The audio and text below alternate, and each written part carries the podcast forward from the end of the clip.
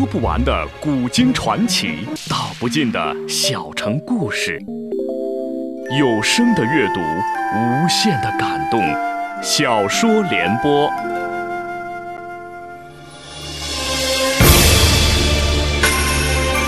宋哲宗年幼登基，高太后垂帘听政。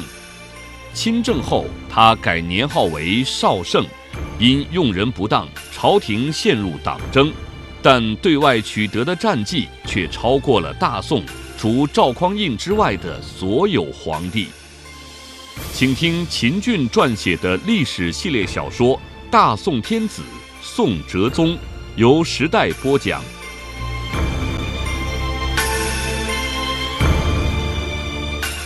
因此，案被抓的人达数十万，死于非命的数万。胡官三老令狐茂。守卫汉高祖祭庙的郎官田千秋，先后上书汉武帝，为刘据鸣冤叫屈。汉武帝方才醒悟，下令将江充满门抄斩，并将刘据自杀的地方修建了一座思子宫。良久，哲宗问道：“甘公公的意思，是不是皇后也是被人冤枉了？”甘着急连连摇手道：“老奴可不是这个意思。”老奴也不敢妄议国事。哲宗道：“你不必害怕，你这不叫妄议国事，你这是对朕的善意提醒。”甘着急弯腰一揖道：“谢陛下。”哲宗轻叹了一声：“你即使不提醒朕，朕也对皇后诅咒朕一事有些怀疑。这几天朕一直在想，她已贵为皇后，就是把朕诅咒崩了，她能得到什么？”甘着急频频颔首。哲宗道：“唯一理由，因朕宠爱刘婕妤，他怕刘婕妤抢了他的皇后宝座，恨屋及乌，才连朕一块诅咒。”甘着急道：“这可以算一个皇后诅咒您的理由，但也有些勉强。您想，皇后如果害怕刘婕妤抢了她的宝座，她只需诅咒刘婕妤就行了，为什么还要诅咒您？”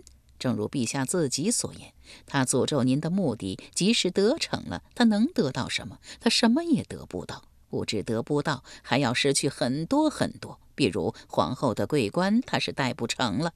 以老奴之见，皇后是不会诅咒您的。哲宗道：“从道理上讲，皇后是不会诅咒朕的。但是从卷案上看，她确实诅咒了朕。”甘着急道：“古人云。”尽信书不如无书。单看案卷，天下没有一个冤民。但是进到庙里一瞧，哪一个庙里没有屈死鬼？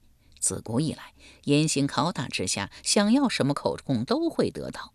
哎，老奴这张嘴呀，又胡说八道了。该打该打。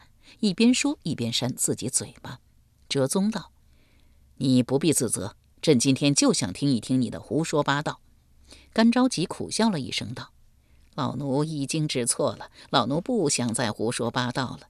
哲宗故意把脸一沉，说道：“怎么，你想抗旨吗？”老奴不敢。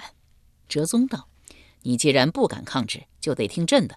你老实说，皇后宫中那一班宫女和公公的口供，是不是逼出来的？”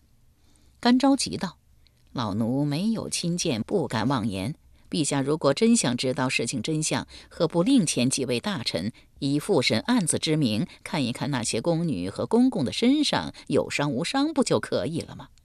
哲宗道：“这案子是御史中丞亲自办的，再派人复审合适吗？”甘着急道：“大宋自立国以来，把人命看得很重，凡要处死的犯人，哪怕是一个平民百姓，也得由。”县州府路层层上报，直至大理寺。大理寺复审后，还要交刑部详复。刑部认为无误，才可以执行。此案处以死刑的不止没有一个平民百姓，又涉及皇亲国戚和皇后，不可不复审。哲宗轻轻颔首道：“公公说的对，朕知道该怎么做了。”哲宗已经决定对皇后诅咒案进行复审，但让谁来审？他选中曾布，但曾布不想淌这个浑水，委婉拒绝了。拒绝的理由堂而皇之，他是长君的，不应插手司法。哲宗又找到了蔡京，蔡京也不想淌这个浑水，后经张纯劝说，勉强同意了。张纯为什么要劝？蔡京接手这个案子，而不去劝曾布。曾布和他面和心不和。曾布窥伺他的相位已久，这个案子如果落到曾布手里，对刘青金和郝随非常不利。而刘好和他又是一党。蔡京呢？严格说，不是他张纯的人，但他聪明，特聪明，知道是该怎么办，不该怎么办。郝东一案办的就很不错，而这个案子是涉刘婕妤、邢树和郝随，而刘婕妤又是皇上宠妃，他不会把案子办砸的。张纯的分析非常正确。蔡京接案后，装模作样的将卷宗看了一遍又一遍，又将犯人一一提审。案卷虽然做得很完美，但犯人的身上不只有伤，而且体无完肤，无声地向他喊冤。他也知道他们冤，但是为了自己的前程，他昧着良心将刑诉提交的供词略作修改，呈送朝廷。哲宗阅了蔡京所上的供词，又默想了许久，颁诏一道：废去孟皇后，出居瑶华宫，号华阳教主，玉清净妙仙师，法名充真，将孟忠贞流放岭南，余之罪犯一律边管原籍。张纯生来狂傲，不曾服过人。这一次，他服了一个人，不止服，而是感到害怕，对邢树说道：“蔡元长私事之缜密，为人之狡猾，放眼天下无人可及。你我得防着点儿。”扳倒了孟皇后，刘婕妤原以为她就可以理所当然地晋升皇后了，谁知等了半年不见晋升的消息，便让郝随和张纯内外相求。哲宗总是那么一句话。等等再说。他一边等，一边在枕席上格外献媚。一晃又是半年，他沉不住气了，待侍寝之机，直接恳求哲宗要他册立自己为后。哲宗道：“朕何曾不想早日立娘子为后？只因废后一事，朝野对娘子颇有怨言。而且孟中惠虽然不孝，却为朕生了一个公主。你呢，进宫四五年了。”肚子平平，若是立你为后，其他嫔妃为朕产下了皇子，叫朕如何处置？刘青金轻叹一声，自此再也不提立后之事了。也是刘青青该有皇后之命，没多久便怀孕了，十月分娩，居然生了一个龙子。哲宗龙颜大悦，也不经过朝议，内将一旨，择日册立刘婕妤为皇后。消息传出，朝野议论纷纷。据言不当立刘青金为皇后，但都是私下说说而已。唯有观文殿大学士苏颂上书反对，立后以配天子，应当慎之又慎。仁宗时，郭后与尚美人争宠，仁宗既废后，并斥美人，所以公平，可为天下后世效法。陛下废孟后，与仁宗废郭后如出一辙。但只见仁宗赤美人，却不见陛下赤婕妤。况且为后者需德冠后宫，不能从嫔妃中晋升，应从贤族中选择。况且刘婕妤有废后之嫌，更不宜立为皇后。哲宗越看越怒，拍案说道：“这个老不死的苏颂，该杀！”坐在一旁奶孩子的刘婕妤忙问：“哪个苏颂啊？”哲宗道：“是叫子荣的那个苏颂。”刘青金哦了一声：“啊，原来是苏大胆呢！苏颂的大胆是出了名的。他和王安石是同榜进士，为官五十多年，历仕五朝，官至副相。他之所以大胆，一是他正直清廉，二是他博学多才，涉猎广泛，在天文、药学、文学、外事等方面都有自己的著述和独到见解。他的《本草图经》是宋朝最完美的医药书，领先欧洲。”四百多年，他的新一项法药全书以图为主，并附有说明，是世界上最早最完整的机械图纸。他所发明的水运仪象台是现代钟表的祖先。这些辉煌的成就使他在朝野享有很高的威望，奸佞之人不敢轻易惹他，连皇帝也对他敬上三分。但是他也有走麦城的时候。王安石主政初期，他的官职是中书舍人。王安石想破格提拔一个叫李定的青州判官助他变法，神宗满口答应，且命苏颂起草破格提拔的敕书。苏颂认为李定不符合破格的条件，写了一份拒绝起草敕书的说明，呈送给了神宗。神宗见他不识抬举，改命一个叫宋敏求的中书舍人起草敕书，被宋敏求婉言拒之。神宗本已作罢，经王安石再三请求，神宗又命另一中书舍人李大林起草敕书，逆遭李大林的婉拒。宋神宗见硬的不行，便再次召见苏颂，一再表明破格提拔李定的意义。苏颂吭声说道：“朝廷既然制定了任用官员的条贯，就应该按条贯执行。李定之任命明显不符合条贯，陛下如果硬要臣违背条贯，岂不是自打耳光？”神宗道：“朕愿意自打耳光，你还有何话可说？”苏颂道：“臣不想让您自打耳光。”更不想因此事让史官给您记上一笔。皇帝的旨意四次遭拒，这在中国历史上恐怕是第一次。中书舍人可以拒绝起草敕书，但不可以拒绝被贬官。苏颂降为工部郎中，宋敏求出知绛州，李大林出知汝州，这就是北宋历史上著名的三舍人事件，也是苏颂第一次走麦城。宋神宗元丰二年。太湖知县陈世儒因其妻谋杀婆婆之事，被朝廷召回。妻妾及佣人被杀头者十九人，判处死缓的七人。陈世儒也在死缓之列。判他死缓的理由是他妻子对佣人们说了这么一句话：“世儒如果哪一天回来奔丧，定会重赏你们。”因为这一句话，佣人们把世儒的母亲灌醉，在他的脑门上钉上铁钉。司法官员认为，晚辈谋杀长辈为十恶不赦之罪，将陈世儒处以死缓，已经是法外开恩了。可时任开封府尹的苏颂不这么看，他认为陈世儒妻子弑母，陈世儒并不知情，不能以十恶不赦之罪论处。这件案的定性以及涉及人员的量刑，是经宋神宗钦定的，而今。苏颂居然为陈世如翻案，沈宗很不高兴，将苏颂关进了御史台监狱。这是苏颂第二次走麦城。由时代播讲的秦俊历史系列小说《大宋天子·宋哲宗》正在播出。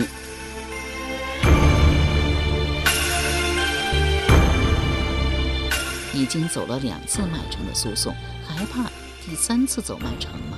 不怕，绝对不怕。他虽然不怕，哲宗还是要他再走一次麦城，由官文殿大学士降为河南判官。皇帝如何处置皇后和大臣，这本是皇帝的事，平民百姓偏要说长道短，甚至闹了不少笑话。汴京城有个卖馓子的汉子，他吆喝时既不说馓子好吃，也不说价钱多少，只是长长的叹了一口气，然后吆喝说。亏便亏我也，意思是吃亏就让我吃亏吧，大概是想以此来招赖顾客。一天，他来到姚华宫前，像往常一样吆喝：“亏便亏我也。”不料才吆喝了几声，就被抓进了监狱。官差以为他说“亏便亏我也”，是明目张胆的为孟皇后叫屈。后经查明，账则一百了事，他自此成了名人，连带生意也兴隆起来。刘婕妤做了皇后，一时吐气扬眉，说不尽的快活，乐极生悲。她那两个月的儿子忽生了一种怪病，终日啼哭，饮食不进，没有多久便一命呜呼，把个刘青青哭得死去活来。郝随三番五次的劝解，他仍啼哭不止。郝随恐吓他道：“哭吧，您若哭死了，正合梦中会之意。”刘青青当即收住眼泪，问之曰。孟中会那里有何消息？郝随回道：“自从皇子升天，皇上三天两头驾幸瑶华宫，说是去看福庆公主，骨子里是想再续旧缘。”刘青惊道：“谢谢公公。”自此以后，刘青青重施媚术迷惑哲宗，使哲宗再度回到温柔乡中不可自拔。刘青青重施了半年媚术，肚子依然平平。伤之于郝随，郝随道：“这是您夫妇之间的事，老奴本不该胡言乱语。但鉴于咱们的关系，老奴想妄言几句，又恐怕枉法。”刘青惊道：“咱俩谁跟谁呀？伸手摸住肋巴骨，不是外人。没有您的提携，我也没有我刘青青的今天呀。有什么话您尽管说。郝随道：“您把话说到这个份儿上，咱家还顾忌什么？”刘青青笑道：“您本来就不应该有什么顾忌呀。”郝随双眼将殿内扫了一遍，小声说道：“皇上嫔妃数十，除了孟中会和您，都不曾生育。看来皇上的种子有问题。”他将话顿住，二目移向刘青青。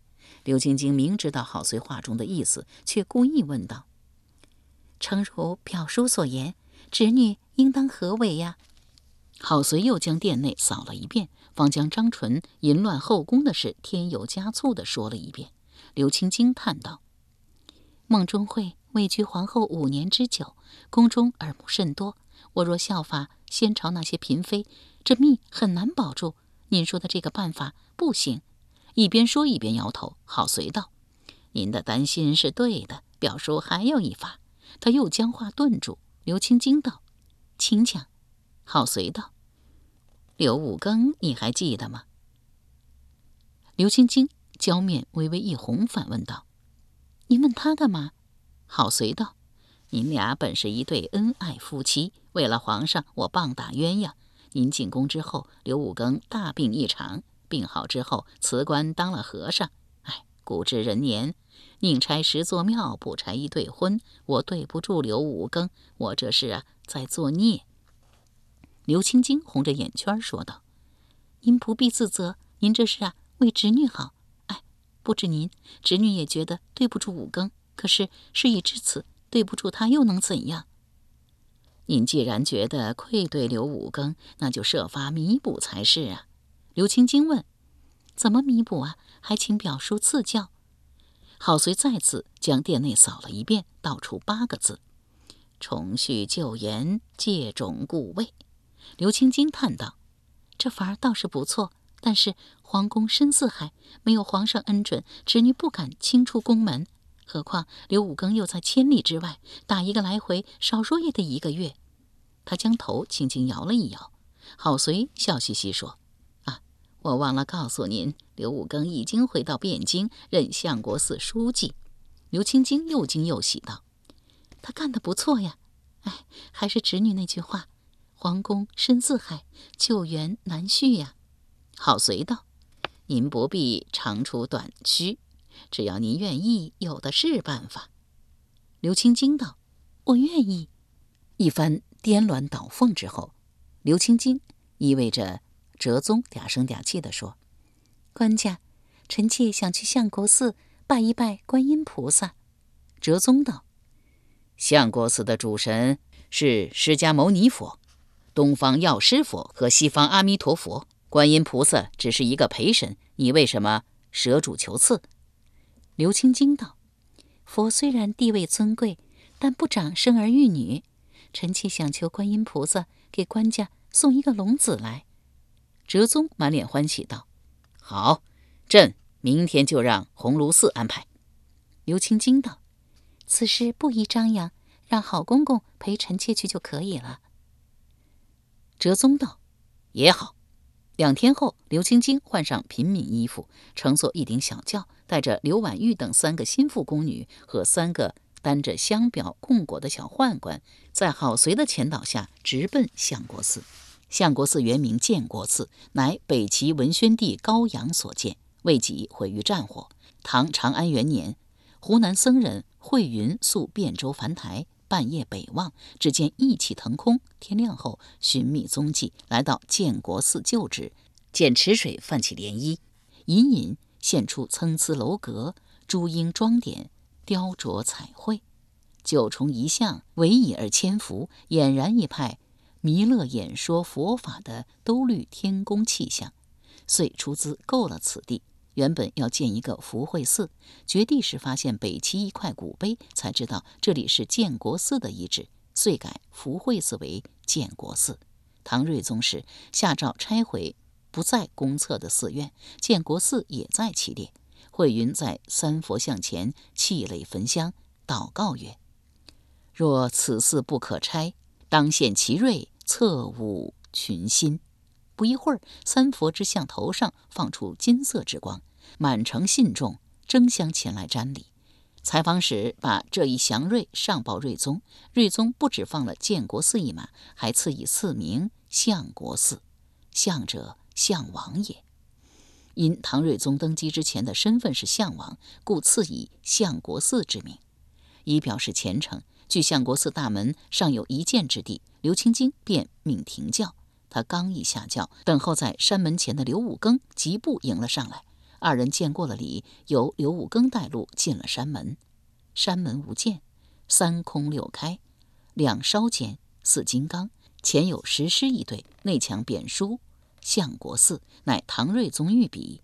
山门东西两石塔，各高三丈余，二门五间，门额上亦有一匾，上书“天王殿”。刘青青吩咐婉玉接一挑担的太监，带他进去祭拜。主之曰：“祭拜过。”天王之后，可去寺后玩耍，不得远离。婉玉应了一声好。刘武庚补充道：“寺后俱是僧居，前后约二三百家，每日有说书、算卦、百艺逞能，亦有卖吃食等项。给洒家这里有碎银五钱，足够你二人吃喝玩乐了。”婉玉接过了银子，道了一声多谢。朝一挑担的太监招了招手，二人趋近天王殿。刘青青一行在刘武庚的引导下继续前行，来到大雄宝殿后，又留一宫女和一挑担的太监主之如前。刘武庚又要给他们银子，被郝随拦住。咱家带的有钱，当即掏出五钱碎银，拍给了宫女。东行左拐，来到大雄宝殿东丹池。这里有宋太祖重修相国寺碑一通，高两丈余，后有结阁三间，高四丈。宋太宗建，上座宋子观音，两侧立着木札和韦陀。刘青青命宫女在观音像前摆上贡品，点燃线香一支，插在香炉中间，暗自祈祷道：“南无大慈大悲救苦救难的观世音菩萨，请受香，弟子。”贵为皇后，有一子已夭，为了大宋社稷，请您给弟子送龙子一个。祈祷后三拜，第二支香插在前香的左边，祈祷叩拜如前；第三支香插在前香的右边，祈祷叩拜如前。刘晶晶起身，刘武庚躬身邀请，请到禅房一座。刘青青笑微微的点了点头，一目小宫女道。本宫想向书记请教佛经，你找婉玉他们去吧。刘武庚再次掏银，又为好随所拒。娘娘既然向大师请教佛经，老奴就不用服侍娘娘了，倒不如娘娘也给老奴一个假，让老奴去寺后游玩游玩。刘青青笑微微的道了一声好。待好随他们离开后，刘武庚便将刘青青引到一个最为僻静的禅房。禅房里布置的既温暖又浪漫。半个时辰后，刘武庚、刘青青双双走出禅房。此后每个月的这一天，刘青青必来相国寺一趟。来了五趟之后，她怀孕了。经御医诊断，是个公主。能怀上公主，就会怀上龙子。哲宗对刘青青愈加宠爱了。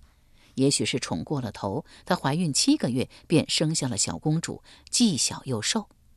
哲宗断定这小公主一定活不久，不住的唉声叹气。朱太妃安慰他：“谚曰，七成八不成，小公主一定能活下来。”一年后，小公主不止活了下来，而且比同龄的孩子还要健康。哲宗笑了，他这一笑，喜事接踵而来。咸阳县农夫掘得了一块古印，印色绿如蓝，气温润又光泽。印缺一角，镶之黄金。印文乃篆书，曰“受命于天，既寿且昌”。经蔡京等十三个官员鉴定，就是秦朝的传国玉玺。说起这个传国玉玺，不仅有故事，还充满了神秘色彩。秦国玉玺乃和氏璧制成。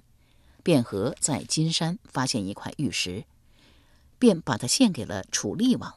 楚厉王让玉工鉴别，玉工说它是一块寻常的石头。楚厉王以欺君之罪将卞和砍去了左脚。楚厉王死后，楚武王继位，卞和又跑到楚都献宝，结果又以同样罪名被砍去右脚。楚文王位继大统，卞和不敢再去献宝，抱着宝石在金山下痛哭。文王遣令尹责之，卞和答曰：“我并不是为失去双脚伤心，伤心的是明明是宝石，却被说成寻常石头，忠诚被说成是欺骗。”文王听了。令尹奏报，让他二次去找卞和，将宝石带到宫中，教玉工当面剖之，果然是块宝玉。文王大喜，命玉工将它雕琢成璧，取名和氏璧。数十年后，和氏璧在赵国出现，秦昭襄王很想得到这个宝贝，遣使入赵国，谎称愿意用秦国十五座城来交换。由时代播讲的秦俊历史系列小说。大宋天子宋哲宗，今天就播送到这里。明天这个时间，请继续收听。